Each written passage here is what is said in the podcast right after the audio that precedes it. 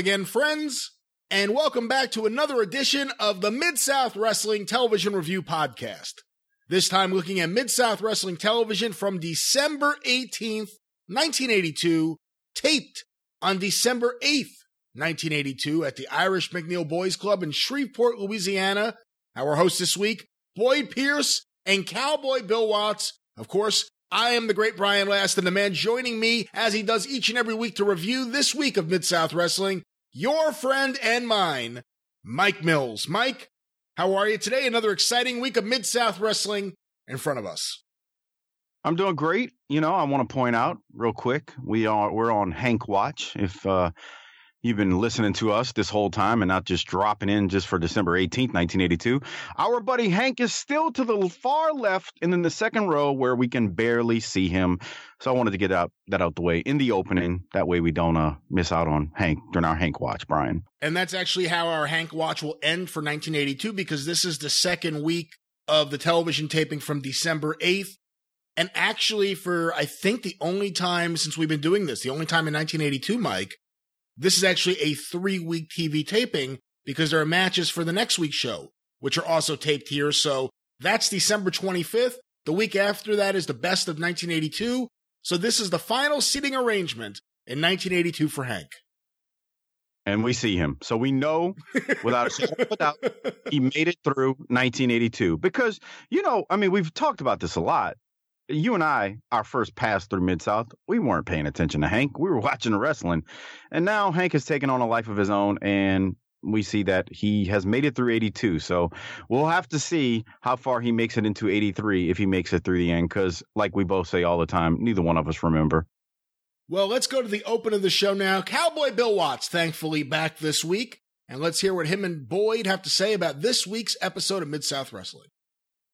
I'm your host, Boyd Pierce, and as usual, lots of exciting action. Papa Chavo Guerrero is here. The big Ugandan warrior, Kamala, will be on this week's card. It'll be headlined by a Louisiana Heavyweight Championship match as Hacksaw Jim Duggan defends his coveted title and belt against the challenge of the man from Roanoke, Virginia, Mr. USA, Tony Atlas. Tag team action, a non-title bout. It'll be Matt Borne and Ted DiBiase, the Mid-South Tag Team title holders, against Mr. Wrestling 2 and Stagger Lee. Also, Mr. Olympia is here against Gorgeous Gino Hernandez. Lots of great action. The man to my left, who needs no introduction to Mid-South fans, whether it's in the ring or out, Cowboy Bill Watts, our guest commentator. Well, Boyd, it should be an exciting evening. Uh, some great bouts. Tony Atlas and Hacksaw Duggan for that Louisiana title, and of course the non-title tag match. And later on, Paul Boesch, the preeminent promoter from Houston, Texas, and great commentator, a man who's been in broadcasting for 50 years, will join you here. But it gives me a lot of pleasure to be back here, and I'm kind of a spokesman right now for Mr. Wrestling 2. People have been noticing how nervous and edgy and upset he is. He's made a couple of comments in the ring, but this is the type of thing that's been going on for Wrestling 2. This this mental mind game, this this defiling of of of similar equipment to his. Somebody has copied his equipment and they're defiling it. It's almost like a voodoo type thing or a witch doctor type thing. And you can see here it said Mr. Two, have a good hard look and remember when. Something out of his past. And of course, they've taken this mannequin, covered it with a mask similar to Wrestling Two's, wrapped it in gauze with the crimson in front, signifying a bad injury. So this is what has got Wrestling 2 so upset. He doesn't know the direction, the input, or the thrust, or who it is. And I just want to say that it's really low for somebody to have to stoop like this. This is supposed to be a man's business, where if you've got a beef with somebody, you step out and you take them on one on one and settle it. And whoever it is, be warned and also come on out and state your case right here with Grizzly Smith. He'll put you right in the ring with Wrestling 2 and you can do whatever you're man enough to do. And the first match is in the ring. Let's go for the introduction and research bout. Well, there we hear it, Mike. The open of the show. Bill Watts back. Paul Boesch will be with us later in the show, but it's the continuation of this saga, the mind games that are being played on Mr. Wrestling 2, these notes, these ransom notes, these, I guess now it's not just a dirty mask. Now it's a mask on a mannequin head with what would seem to be blood on it. And uh, this is the top of the show. So obviously this is a major issue here. It's a major issue. And I, I again, we need to give them credit. They are, we've, as all, as we've talked about, we've gone through not gone through, but we've seen the Stagger Lee saga and with JYD leaving. And to introduce this storyline, which they did a few weeks ago, is good. We're still speculating, and we're going to continue to speculate for a few more weeks over what the heck is going on. Who is this stalking to? Who is writing these letters? It's um, very disturbing if you think about it in a way. I know when I was watching it as a kid, uh, it was kind of scary, especially this moment when they show the mask with the blood on it and the gauze around the head. It was um it was really eerie. I mean, it did it had everything besides that that eerie music you would hear in like a horror film when they would show something like that. And again, I, I'm telling you I'm stating what I'm saying through the perspective of a seven to eight year old. So I understand if you're 30, 40 plus, or, you know, even in your 20s, you're not going to feel that same way. But I'm talking about it from that perspective originally when I say that. So they're, they're, they're dragging this story along. And I don't mean that in a bad way. They're taking their time, they're telling the story. And we need to figure out who the hell is stalking Mr. Wrestling 2. Conventional wisdom, we've talked about, would be someone in Akbar stable, but who knows? We'll have to see what's going on. Who knows? Because while this is happening, obviously Akbar now aligned with Kamala has Kamala on a hunt for masks, which we'll talk about more later in the show. But we then get our first match, Mike. It is Chavo Guerrero versus Marty Lundy with Alfred Neely as the referee. Let's play a little bit of audio from the start of this match. Cowboy Bill Watts, a little bit about Chavo's size. This is going to be a recurring topic in some of Chavo's matches where Watts brings up, yes, he is a smaller guy, but don't let that stop the way you view him. He is as good as any of the heavyweights. Let's hear this right now. In the black tights, Marty Lundy, and shading his colorful jacket, the high-flying Papa Chavo Guerrero. Alfred Neely calls for the bell action underway. Here's Bill Watts. Chavo Guerrero, an exciting star, a man that, uh, although smaller in stature, he conducts himself in the ring as a super heavyweight. He uh, he has that power and that balance. He has that tremendous uh, punching power. If he gets in a fight, he's got the wrestling skills you know, Eric Weiss, who was a national champion from Oklahoma State University and he ranked about number three in the world in freestyle, I once asked him uh, what he pattern he's wrestling after, and he said when he's a youngster, he's now a 190 pounder, and he weighs about 225 all season. He said he watched the smaller guys, and he figured in order to be great, to be a big man, you had to wrestle like a small man. Well, here's Chavo Guerrero with all that ability of the small man, the quickness, the lightning speed, the reflexes, but he's got that inherent power something like a Danny Hodge. You all remember Danny Hodge, the great world's junior heavyweight champion. And even though he only weighed 220, he could take the measure of any man he ever got in the ring with. This Chavo Guerrero seems to be cut in the same vein. Well, there you hear it. High compliments from Mid South Wrestling comparing you to Danny Hodge. And Watts is doing everything he can. Although I don't know if the fans are really thinking, like, oh, this is a smaller guy, because Chavo doesn't look that small. Maybe in height, but you know, he's not like a very tiny, thin guy or anything, but Watts doing everything he can to make sure that the audience knows that this is a serious competitor. And, you know, again, this is going to be a recurring theme. He does this for a few weeks in a row. Yeah, I, I don't.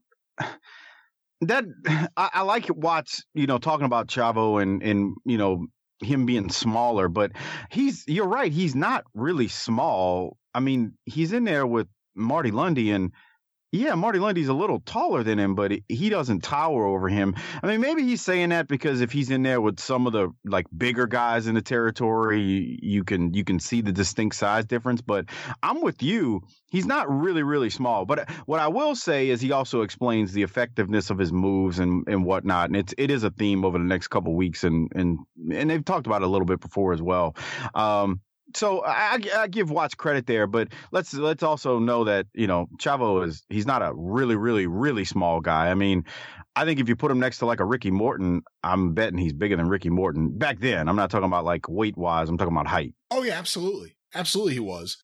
And actually, you'll see that in a few years in Mid South Wrestling when it's the Guerreros versus the Rock and Roll Express. But Mike, before we play a little bit more audio from this match, any notes on Chavo versus a young Arn Anderson, Marty Lundy? Yeah, I know you're going to talk about that. We're going to play and talk about probably the finish, but when he hits that, he he looks good in the ring. Now the crowd wasn't they, they weren't quiet, but they were. It was taking them a while to get into it, in my opinion. But he he hit that dive on uh, Marty Lundy on the floor right before the finish. I thought that looked really really good, and uh, it just these two had a nice solid match. For this. I mean, not even not just for this time period, but just in general. Nice, solid match. Marty Lundy looks great bumping for Chavo. Chavo's hitting his, you know, kicks and hit, like I said, his dive over the top rope. Just really good stuff from these two. Believable stuff. Let me say it like that. You know, it is weird with the crowd for this show because it's a lot darker than usual in the bleachers. And when you try to look, you see that it appears that there are holes. Even though this is only the second hour of the television taping, it appears that it's not a full crowd. And by the end of this, you will see empty seats, especially on the side where Hank is sitting. But that's one of the things about this. Even though it is early, relatively early in the taping, the crowd seems to be somewhat thinned out. They seem to be a little bit subdued. There, a lot of them are wearing jackets. I mean, it is December, so it may be cold, but it is a little bit of a different feel to the crowd. Even the kid in the yellow shirt's wearing a coat. I, think it comes, Brian. I think it comes back to what we talked about in previous episodes.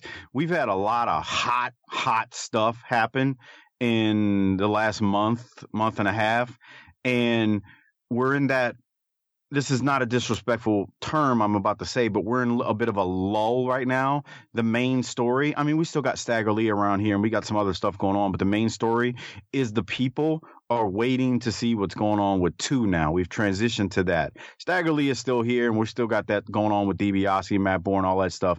But, you know, Dog is gone. So we're now sitting kind of waiting a little bit to see well, what's going to happen? So there's folks, I think they're sitting there and they know what's going on with two. I mean, they, they don't know who it is, but they're like, all right, we're waiting for the, for the payoff here. What, what's the deal? What's going to happen? And I think I personally, I think that's kind of what we're seeing here uh, with the crowd as they watch these matches because it's going to be a theme this weekend, next week as well. I, I noticed that there's there's some quietness with the crowd as they kind of, like you said, they're a little subdued. Well, another one of the main programs is obviously Kamala. Kamala going after all the masked wrestlers. We have a little bit of news about that because Kamala is going to be in the next match versus Lester Parks. But let's hear what Cowboy Bill Watts has to say about that during his Chavo match. An unusual match coming up, Boyd, and uh, we'll be revealing it as we go on. As Lester Parks is going to wrestle Kamala, the Ugandan warrior that's now leased by Skandar Akbar. But Akbar has paid this man, Lester Parks, a bonus to wear a mask in that match. And in talking to Skandar Akbar, I said, that's a little bit ridiculous. Everybody knows who Lester Parks is. He said, that has nothing to do with it. He said, when you have a savage like Kamala, small things mean a lot to him. He likes to, not, beating a man is not the most important thing. He wants something to show him the victory. He said, I've got this man putting his mask on, and I've told Kamal if he beats him, he can tear the mask off. Well, you can feel figure Akbar to come out with some devious, diabolical plan in order to train this big savage. Go after the mask. And we know it could be the mask of Stagger Lee because I'm sure Ted DiBiase has offered a ton of money to reveal Stagger Lee's identity to force a forfeit on the North American title. Or could it be Wrestling 2's mask? Or Mr. Olympia's mask. Marty Lundy going for the big score on Chavo Guerrero, but Chavo moved quickly, get out of the way, rolling to give himself time to clear his head. Oftentimes you'll see a fighter in the ring just try to box himself out of a little trouble by moving away. Well, Chavo Guerrero put some distance between him when Marty Lundy came in. A drop kick rather low, right into the solar plexus. Well, there you heard a little bit of news about the next match. Kamala, Skandar Akbar paying Lester Parks to wear a mask as obviously Kamala is in training to just destroy any masked wrestler he sees. The uh, finish of this match, Chavo wins with a drop kick off the second rope and then a standing senton to pin Marty Lundy. And from there, we get the next match, as mentioned, Kamala with General Skandar Akbar and Friday versus Lester Parks, who is wearing a mask, and Rick Ferreira is the referee. This is relatively quick. Mike, any thoughts, any notes about this match? Lester Parks looks goofy with the mask. I don't. I mean, it's just very. It's kind of like it's got a little bit of hokiness to it. I, I got to admit, you know, when you watch it through 2019 eyes, but uh, I don't have much from it. Kamala wins quickly and uh, pins Parks and then rips the mask off of him and puts it on the end of his spear. Lester Parks also has a weird way of bumping. I don't know how well trained he was here. I mean, that's something we, I guess we have to look into, but that's part of the story. Kamala isn't just going after the mask guys. He's now taking these masks and putting them on his spear as trophies. Did that scare you as a kid? I don't know if that scared me, but it's just it's it's funny when in in 2000. I don't think that scared me as a kid. Kamala just scared me as a kid, but it's funny through 2019 eyes. It's like he's um you know it's like a duck hunter or a deer hunter who who brings the duck and the deer home and uh, hasn't hasn't mounted. That that's what it's equivalent to, I guess, to me. Um, I agree with you when you look at Parks the way he not only bumps but hits the ropes he's very awkward looking, and I don't know how much training he would have had at this point, just the way he kind of does it. Well, from there, we get a main event caliber match in the middle of this show. The Mid South Wrestling Tag Team Champions, Ted DiBiase and Matt Borne versus Stagger Lee, the North American champion, and Mr. Wrestling 2, the Mississippi State champion, with Alfred Neely as the referee. We're going to play a few moments here of Bill Watts opening up the match because there's a lot he has to talk about. First of all, one interesting thing you'll hear him mention the fans, because now they're so mad at DiBiase, they're chanting Freebirds at DiBiase because of the Freebirds Ted DiBiase feud in 1981 on Georgia Wrestling Television. So that's a little bit of an interesting thing that Bill Watts says there. And also how DiBiase's running out of time to unmask Stagger Lee. Let's hear the opening minutes of this match against Stagger Lee and Mr. Wrestling 2, Bill. Well, Boyd Pierce, it's hot and heavy out there. The crowd is really, DiBiase and Borne have attracted a crowd.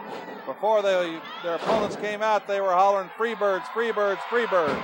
Everybody knows the run-in DiBiase has had with the Freebirds and Michael Hayes, Terry Gordy, and Buddy Roberts. And then when Mr. Wrestling 2 and Stagger Lee came out, the crowd really went wild, hollering two, two, two. The music of Stagger Lee brought them all to its feet. And of course, there's just a little less than a month left in the period of time that DiBiase has to get Stagger Lee's mask off to reveal whether or not it's the junkyard dog under there. Because if he can get that mask off, and it is the junkyard dog, the North American title that's carried by Stagger Lee, who he won in the Superdome on Thanksgiving night, and you were there, Boyd, with your back to the ring at a very crucial moment, and I can't say that I blame you. Then the title would be forfeited back to DiBiase, and the Junkyard Dog would be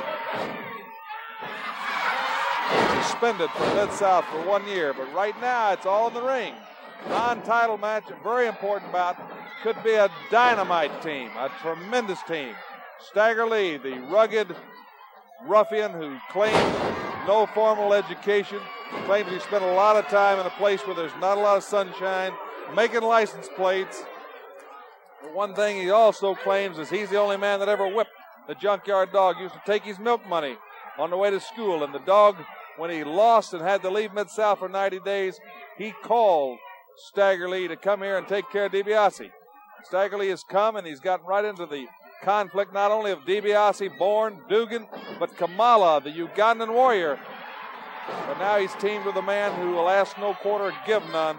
A rough, rugged, mysterious individual. A man upset by somebody defiling his equipment or similar equipment, almost in a voodoo like spell, trying to cast a hex on him or try to confuse him and make him wonder which direction his next attacker's coming from. It could be one of those men out there in the audience in that ring right now. It could be DiBiase, it could be Borne, it could be Duggan, it could be Akbar, the way he seems to have the big Ugandan incensed with gaining a victory to get a mask to add to his trophy stick.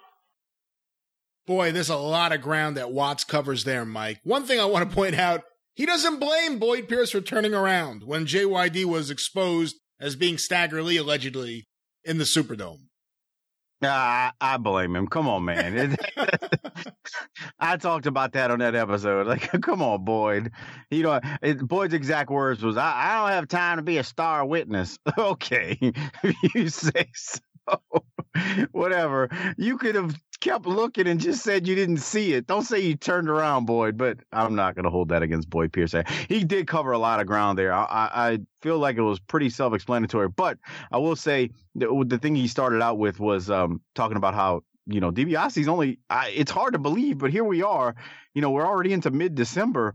DiBiase, half of the time is pretty much expired related to being able to unmask Stagger Lee. So it's now a race to see if they'll even be able to unmask him on time. And eh, not that they have to, it's not like if they don't unmask him, they're going to have to leave the territory. But that's been a big thing, you know, from the time that they beat him him being the dog, they've talked about we got to get this guy out of here. You know, this is this is bullcrap. We need to unmask him so we can because it, here's the thing. The reason I well, now that I think about it, the reason it does make sense that they would need to unmask him before the 90 days is the Watts has said, well, if you do unmask him and prove it to be the dog, not only is he going to be for not gone for 90 days, he's going to be gone for a year, for one full year.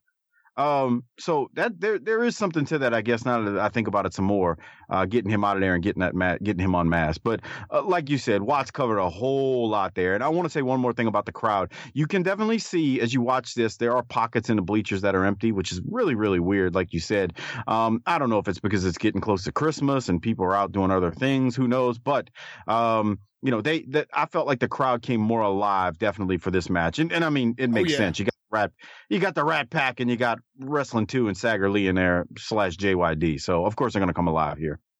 Well, let's listen to the closing moments of this match: Ted DiBiase and Matt Borne versus Stagger Lee and Mister Wrestling Two. One thing that can really get it to come uncorked is somebody messing with his mask. Oh, look at him deliver those forearm smashes. And he gets the tag to Stagger Lee. Stagger Lee's in the ring. Matt Borne, Stagger Lee and Matt Borne legally in the ring, but DiBiase's in. All four of them. Referee Ralph Neely having a hard time containing it. You can understand why. Double clothesline. Matt Borne's on the floor. Referee Neely putting two out. The crowd's hollering, warning Ralph Neely that Borne, Neely caught him. Neely caught him and made him get off the top rope. That would have been illegal, but now DiBiase is going for Stagger Lee's fast, but Wrestling 2 decapitated him with that devastating knee lift. Now he's got a, he's illegal in the ring. Borne came for the top rope, but, the, but almost took the Stagger Lee, caught him a right. A victory for the team of Stagger Lee and Mr. Wrestling 2. A convincing, resounding, the people to their feet, Boyd Pierce, a great bout. Listen, two, two, two. Tremendous. Stagger Lee. And coming up next, the Louisiana heavyweight title, Hacksaw Duggan defending against Mr. USA Tony Atlas after this important word. Well, you were right, Mike. The crowd absolutely comes alive during this match, and big pop there at the end. Big pop when Stagger Lee punches Matt Borne when he comes off the top rope. Good match, and becomes even a better match because the fans do get really into it. Well, yeah, and it was because of the it was because of the way they did the finish. I mean, they end up in a they end up in this four way, and then you know Stagger Lee and DiBiase both they they clothesline each other and they take a bump. And Matt Borne, who was then on the outside, he's like he's going to take advantage of it. So he starts going to the top rope, but then you know Alfred Neely gets him to come off the top rope and says, No, no, no, we're not going to do this. While Alfred Neely's back is turned, it's beautiful. Two comes in and he big knees DiBiase. DiBiase then goes down, and then Borne then again tries the whoopee cushion. But before he can hit it, Stagger Lee comes in and hits him in the stomach as Borne is coming off the top rope. Two comes in to, to make the save, hits DiBiase with the knee. The crowd is going nuts during all of this as Stagger Lee then pins Borne from simply punching him in the gut as Borne came off the top rope looking for the whoopee cushion. And the crowd, they're chanting two, they're up on their feet. And as quiet as they were earlier, they're back into it now. And um, you know, I we saw a lot of people kind of cheering DiBiase when he turned earlier, you know, in the year. Well, midway point through the year. I mean, it was summertime. Man, I don't know if I saw many cheers, uh, you know, or or people going, "Oh no, we didn't like that." They were the whole crowd was definitely into it and was cheering Stagger Lee and two right there on that finish, and they came alive. That was some good stuff. You know, another thing too with Mr. Wrestling 2 delivering that knee to DiBiase, you heard it. And when there aren't a million guys doing thigh slaps on a show, when one guy does it for his million dollar knee lift, it really stands out. It's a sound you don't hear anywhere else on the show. When he hits DiBiase with it, you can feel it because you can hear it. And that's a great that's a that's a great point. The the thing about the knee lift, two was really good at when he would hit that knee lift. And, and if you ever slap somebody across the back, it, it sounds off. I mean, it, it's you know you you hear it. And when he would hit that knee lift, he would slap those guys across the back, and it sounded like a firecracker. And part of it, you know, and we know, we know it's fake. We know it ain't real. We we can see it obviously, even to this day. But it was the way two did it, and he would wind up and he would hit it so crisp and clean.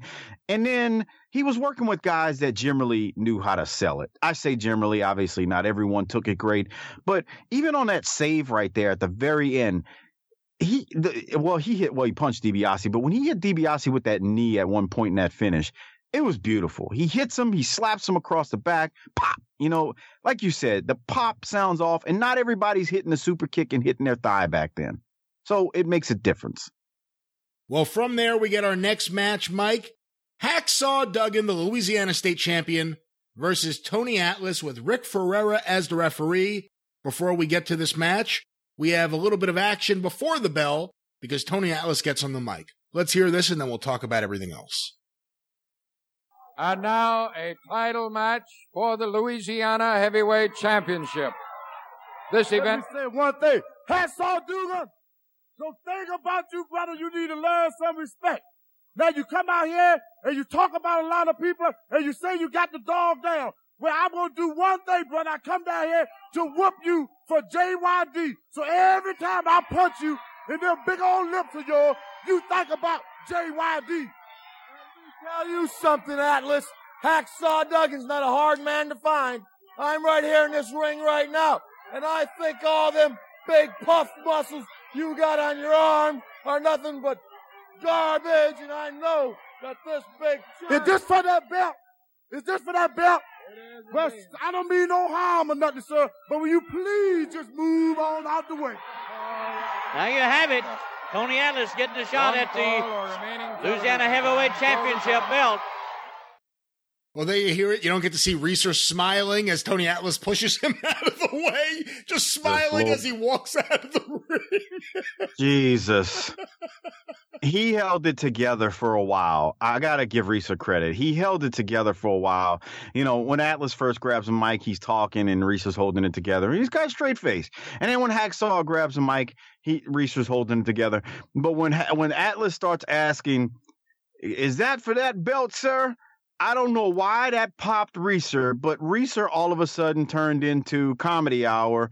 Um, he he just couldn't hold it together, and he's laughing, laughing, and it's not a smirk. He's laughing and smiling. Uh, come on, Reeser, Jesus, help us. I like to, I don't know what Duggan was originally going to say, but when he gets on the mic, he goes, Hey, let me tell you, Atlas, all those muscles on your arms, I think they are garbage. I've, never, I've never heard someone say garbage that way. So I think he was going to say something else and he just, at the last second, said, I better say garbage here. oh goodness. Well, it's a match between these two. And funny enough, a few listeners have written in, Mike, and said, you know, these two ended up, like in real life, feuding on that Legends House show the WWE did on their network years later. They did not get along. They lived in the same house with each other and they did not get along at all. And here they are in this match. And you can almost, it almost feels like they don't get along here. I, don't, I mean, I'm sure they got along just fine, but it doesn't feel like they're working to show that they don't like each other here. And the match begins with an arm wrestling spot where Tony Atlas just starts slamming Duggan's hand to the mat one time after another to get the crowd into it.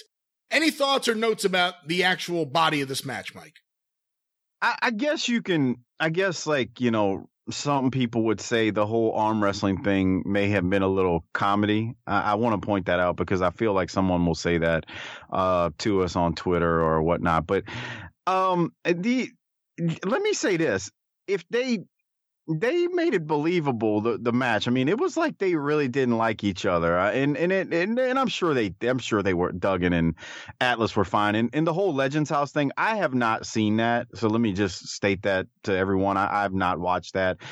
But I'm skeptical on reality TV, especially reality TV that pertains to something with wrestling, because you're already using a worked sport to make a worked television show. So um, I'm sure that was produced in a way to maybe make it look like there was more heat between the two than there was.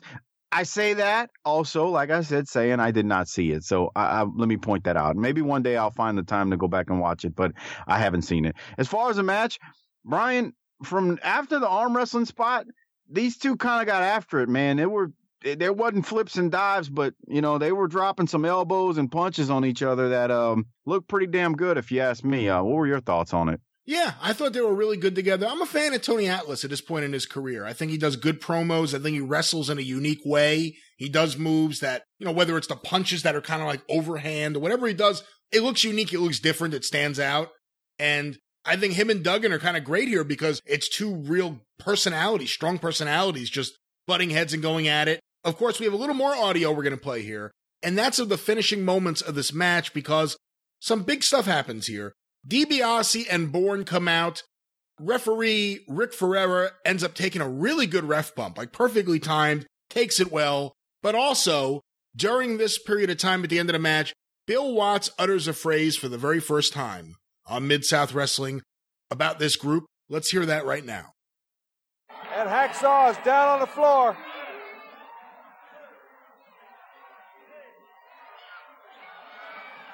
Hacksaw trying to collect these whips. Hacksaw trying to collect these whips. DiBiase out there. Matt Borne calling for time. DiBiase with a towel, wiping the sweat off of Hacksaw, trying to, to re-gear him there. Ricky Ferrara wants to see what's in that towel. It's smart referees checking out that towel. Tony Atlas keeping on. Matt Borne sneaking up from behind, but Tony Atlas has caught him. Atlas caught him and his headbutt him. DiBiase had a protest. Atlas pulled DiBiase into the ring. He has forced DiBiase into the ring. And Atlas is whipping him. Ricky Ferrara got caught in the way. What's Hacksaw Duggan over there sneaking in? Hacksaw Duggan sneaking in. There's Atlas. Hacksaw Duggan putting on something.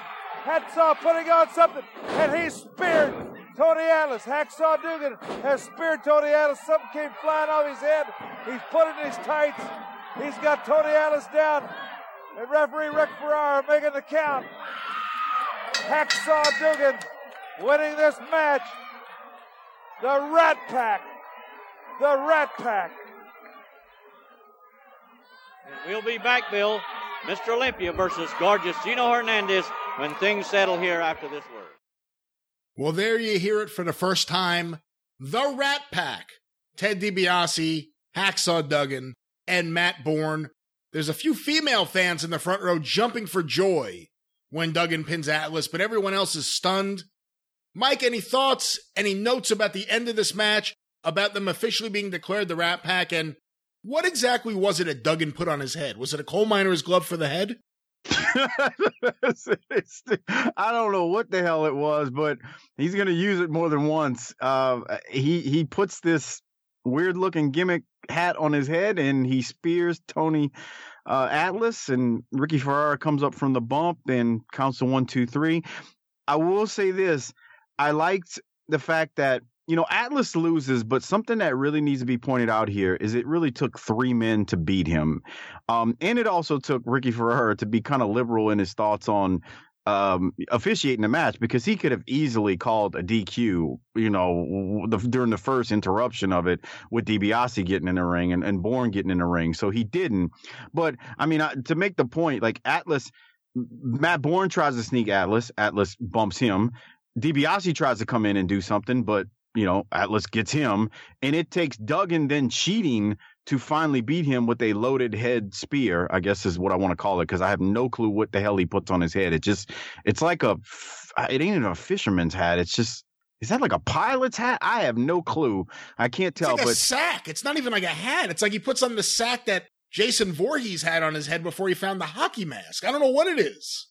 I, I yeah, and and we're to led to believe that it must have some lead in it or steel and loaded, and he then spears Atlas. But the point being, it took not only three guys to beat Atlas, uh, for you know for Duggan to retain, um, but it took him to beat Atlas with with the hat being loaded with the spear. So he couldn't even. Not only could he not beat him fair and square, it took three men to take this to almost take this man down. So uh, I think although Atlas loses, he's still strong. I mean, you can't debate whether or not, you know, he didn't just go out there and get pinned in 2 minutes like you see on Raw these days and he he was he was he was booked strong there even in a loss. That's like to me and, and I'm no prof, uh, you know, I'm not the greatest wrestling person in the mind in the world, but if you're going to book somebody strong in a loss, that's how you do it right there. Well, coming out of that match, Mike, we get a match where someone isn't booked strong. in a loss. The next match is Gino Hernandez versus Mr. Olympia with Alfred Neely as the referee, and Paul Boesch returns on commentary for this match. Any thoughts or notes about this match, Gino Hernandez versus a longtime regular now at this point, 1982, in Mid South Wrestling, Mr. Olympia? I, don't have like thoughts on on the actual holes in the match and whatnot. I mean, it, it's fine. It's it's you know it's Gino, it's Mr. Olympia. So you, are gonna these two aren't gonna have a bad match. I, what I will say is Boesch is good on commentary, but he he's he's matter of fact, and we talked about this the, the last time. He's matter of fact, and he calls it straight, um, you know, down the line, meaning hole for hole, what the wrestlers are doing. He's he that's all he's explaining. What you missed here is, and I think you'll agree, whenever a major angle, not say major angle, but whenever something would go down in a previous match, the very first thing that Watts would talk about in the next match is he'll start recapping it and kind of reset things and take a breath. And I thought that's what was missing here as we went to the Gino and Olympia match uh, right here. I agree. I think, especially considering the finish of this match, Bill Watts would have really been helpful on commentary. But one thing we've noticed that Boesch, when being there, doesn't just do commentary, but specifically he ends up doing commentary on the Gino Hernandez matches. And obviously, there's a long standing relationship between him and Gino at this period of time. The finish of this match, relatively surprising. Gino pins Mr. Olympia with the second rope back elbow drop that he does. That's it. Clean finish. Gino pins Olympia. Any thoughts, Mike? Very, very strange. Uh, would you agree? I thought at least. You know, knowing what we know now, being smarter fans, fans exposed to a lot of different things in wrestling, you look at it and you say either they're finishing him up or they're preparing him for something completely different. Because why else would he do a job to Gino, who he's not really working any programs? He's just been working TV since the Houston relationship started. Yeah, that that makes sense. That makes sense. The other thing too, did you notice at the end how Gino suplexes Olympia back into the ring, and he goes for the three count, and the ref goes, Alfred Neely goes, no, no, no, no, no, no, no, no. He stopped the finish, and he made. it was really weird because he, he was in the middle of pinning him, and Olympia wasn't going to get up. He made him go to the second rope to hit his finisher. I, did you notice that? I did. It was a little weird. I wasn't exactly sure what was going on. I, I don't either. I'm like, what what what went down there? But the match, the match was fine, but they really needed Watts needed to be on commentary after what we just saw with Atlas and Duggan. Yeah. Plus, also because he hasn't been used, I guess, in the right way. Maybe Gino's not exactly super over with the studio, not studio, but with the Irish McNeil audience at this point yet. You know, he's just been coming in and winning matches. He hasn't really done anything. So I agree. So they're invested in Olympia. They're not really invested in Gino yet. I agree. There's there's a lot to that. I mean, he he he's book strong. He being Gino, but it's it's re- it's kind of if you're an if you're a member of the audience, it's a little weird because you've seen this man now and he's won a bunch won some matches, but I don't know if TV wise you're you're totally invested in him yet as a as a character. And I understand Boesch is out there doing his commentary, trying to talk about Gino, but I it's um it's it's he hasn't fully he has not captivated the the fans uh, in Mid South at this point in '82. Our next match: John and Rick Davidson versus the team of Iron Mike Sharp and Tim Horner, with Rick Ferreira as the referee. We get an announcement during this match from Boyd Pierce about what we're going to see on next week's show, coming out of what we saw earlier on this show. Let's hear that right now. Well, there's the introduction of the tag team match as Rick Ferreira says, give me one man from each team before the match starts. But I have a message that has just come down from the wrestling office. The matchmaker has said next week he has made it official. It's all back where it started because next week the contestants that was in this week's Wild Melee in a non-title match, Mr. Wrestling 2 and Stagger Lee versus Ted DiBiase and Matt Borne. But next week It'll be for the Mid South Tag Team title, a championship on the line, one fall, no disqualification. And, Paul, the loser of the fall must leave the Mid South area. So it's back where it started. At one time, it's Ted DiBiase and Matt Borne against Mr. Wrestling 2 and the Junkyard Dog. But then next week, it'll be Mr. Wrestling 2 and Stagger Lee. Right now, tag team. You did say right here on television. Exactly. And up in the ring, it is Rick Davidson, who has just been knocked down by Iron Mike Sharp. But that was great news, Boyd Pierce, and I know fans will be pulling up their chairs and leaving them in front of the television set for next week. Well, there you hear it, Mike. A big, big match next week. A rematch, Stagger Lee and Mr. Wrestling 2 against the Mid South Tag Team Champions, Ted DiBiase and Matt Borne, now christened the Rat Pack, two thirds of the Rat Pack.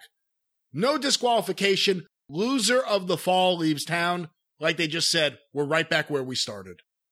Right back where we started. We don't know how long they're going to have to leave town, whether it be 60 or 90 days, but it is interesting that we're right back where we started uh, with this thing. So very, very interesting. You gotta love it. Um, because I, you start thinking about it now, it's like, all right, well, so one of the guys who had to leave town last time was Junkyard Dog, but now he's in this same match, except he's Stagger Lee, but we're not supposed to think it's a dog. It's uh, it's very amusing when you look at it through uh today's eyes, but uh, we'll we'll have to see what happens. I will tell you this, you know, when you when when an announcement is made like that, that basically sets the hook for next week. You're like, well, I can't miss it, you know, and that's that's good storytelling because you can't miss it. You certainly missed the last two matches on this show. Oh man! Uh, but John and Rick Davidson versus Iron Mike Sharp and Tim Horner. I don't have too many notes here, Mike. At one point, Sharp and then Horner went after the other throw drop kicks, and they're really not good uh, drop kicks. Surprising for Tim Horner. Uh, they win when Mike Sharp hits a clothesline on one of the Davidsons. Any thoughts or notes about this match? I think you nailed the thoughts and notes in the finish right there. Not a good match, but um, you know, Horner and Sharp win, and um, yeah, that's all I had. The final match on this week's episode: Kelly Kiniski versus Buddy Landel with Alfred Neely as the referee. This match drags a bit in my eyes. It goes on maybe a little too long in my eyes. Maybe they were just trying to fill up some TV time at the end of the year. I'm not sure. At one point, I guess Buddy got busted open, and I think it was Hardway, based on what Boesch was saying, that it was over the eyebrow. And they go to a time limit draw. TV time runs out. Any thoughts or notes about this match or anything else, Mike? Well, I thought it was interesting. And again, Boyd Pierce does reiterate the high stakes in the tag match that's going to happen next week that they mentioned in the match before. But when Boyd brings it up, Boesch is like, yes, that's good. And then he like immediately gets back to the match. And again, it's just, just an example of um, the difference between like Watts and you know Paul Boesch. So I that was my only note. It, it's it's not a terrible thing, but it's just you can that's a good example of the difference you see between like when Watts is calling these matches versus someone else. Um, and, and Boesch, Boesch was good. They, these guys they they they did go they did go a long time. It was like they were trying to fill up time. So uh, Buddy Landel looks so young here. Oh my. Well, with that, another week of Mid South Wrestling is wrapped up.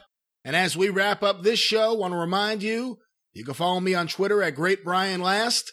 You can follow the Arcadian Vanguard Podcast Network on Twitter at Super Podcasts. You can follow the Arcadian Vanguard Podcast Network on Facebook, facebook.com slash Arcadian Vanguard. And you can hear me on the 605 Super Podcast at 605pod.com or available wherever it is that you find your favorite podcasts for classic wrestling talk and wrestling humor the 605 Super Podcast. Mike, how can the listeners stay in touch with you and booking the territory? Give me a follow on Twitter at Mike504Saints. I'd appreciate it.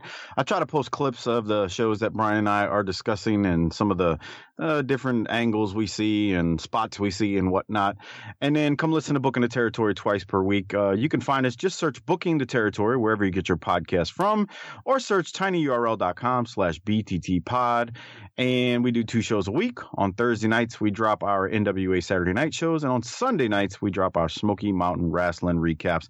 The show is very unprofessional and not politically correct as myself, Doc Turner, and Hardbody Hopper tell terrible jokes but have fun watching and reliving classic professional wrestling. Brian, this was another fun episode, and I look forward to, I guess I'll call it the Christmas episode of 1982 next week. The Mid South Wrestling Television Review Podcast is a production of the Arcadian Vanguard Podcast Network. For Mike Mills, I'm the great Brian Last. Tally ho!